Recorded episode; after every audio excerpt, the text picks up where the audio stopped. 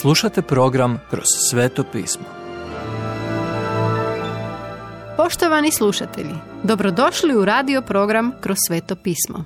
U današnjem programu razmatramo Otkrivenje Ivanovo autora Venona Megija. Glas poput trube.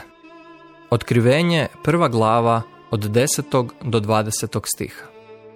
Kad gospodin Isus siđe s neba da ukloni svoju crkvu sa zemlje, on će doći s povikom. Povikom toliko prepoznatljivim da će zvučati poput ratne trube. Kad je Ivan vidio gospodina Isusa, on je svijestio se pred njegovim nogama kao da je mrtav. Jedva da je imao riječi za opisati proslavljenog Isusa Krista. Bio je nalik sinu čovječjemu, obučena u dugu haljenu i opasana zlatnim pasom po prsima. Njegova glava s kosom bijaše bijela poput bijele vune, poput snijega. Njegove su oči bile kao ognjeni plamen. Njegove su noge sličile mijedi kad se užari u peći. Njegov glas kao šum velikih voda. U svojoj desnici držao sedam zvijezda, iz njegovih je usta izlazio oštri dvosjekli mač, a njegovo je lice bilo kao sunce kad sja u svoj svojoj sili. Gospodin Isus Krist ovdje prikazan naš je veliki svećenik. Vidi izlazak 28. poglavlje od drugog do četvrtog stiha. Njegova bijela halja predstavlja njegovu čistu pravednost. U njemu nema grijeha i on nije znao grijeh. Zlatni remen oko njegovih prsa govori o snazi, onome koji nam sada sudi u istini. Kao naš veliki svećenik, Isus danas čini tri stvari. Prvo, zalaže se za nas pred nebeskim oltarom. Vidi Hebrejima, sedmu glavu, 25. stih.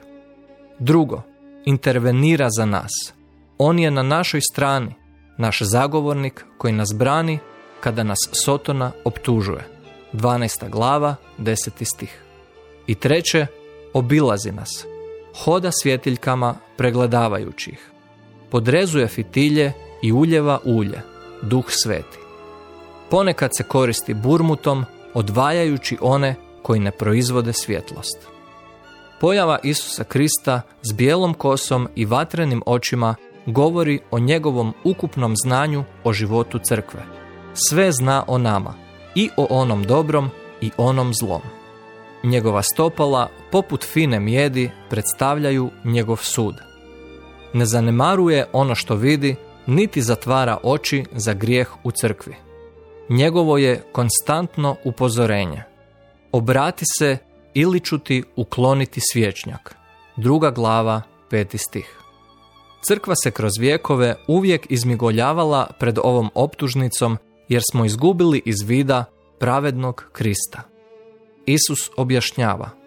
Što se tiče otajstva sedam zvijezda i sedam svječnjaka, vidi redak 20. Otajstvo u svetom pismu znači sveta tajna, onu koja nije bila otkrivena prije. Kad god Ivan koristi simbole, pomaže nam razumjeti što oni znače. Inače se ne služi simboličkim jezikom, već govori o doslovnim stvarima. Što je to u Isusovoj desnoj ruci? Sedam zvijezda znači da on kontrolira ovaj svemir. To su zvijezde glasnici ili anđeli, a svjetiljke su sedam crkava Azije, koje ćemo proučavati. Iz usta mu je izašao oštri mač s dvije oštrice, koji predstavlja njegovu riječ. Vidi također Hebrejima četvrtu glavu 12. stih, po kojoj Isus danas sudi. I njegovo lice bilo je poput sunca kad sja u svoj sili. Redak 16. Jeste li ikad pokušali pogledati sunce? Mislite li da ćete moći pogledati stvoritelja koji je stvorio sunce? Onoga koji je proslavljeni Krist. Upravo je toliko divan. Nećemo pristupiti Isusu na poznat način. On nije naš kompa, nego proslavljeni Krist. Ali on kaže Ivanu, ne boj se, redak 17. A zatim navodi četiri razloga zašto se ne bismo trebali bojati. Prvo, ja sam prvi i posljednji, redak 17. Drugo, ja sam onaj koji živi, a bio je mrtav, redak 18.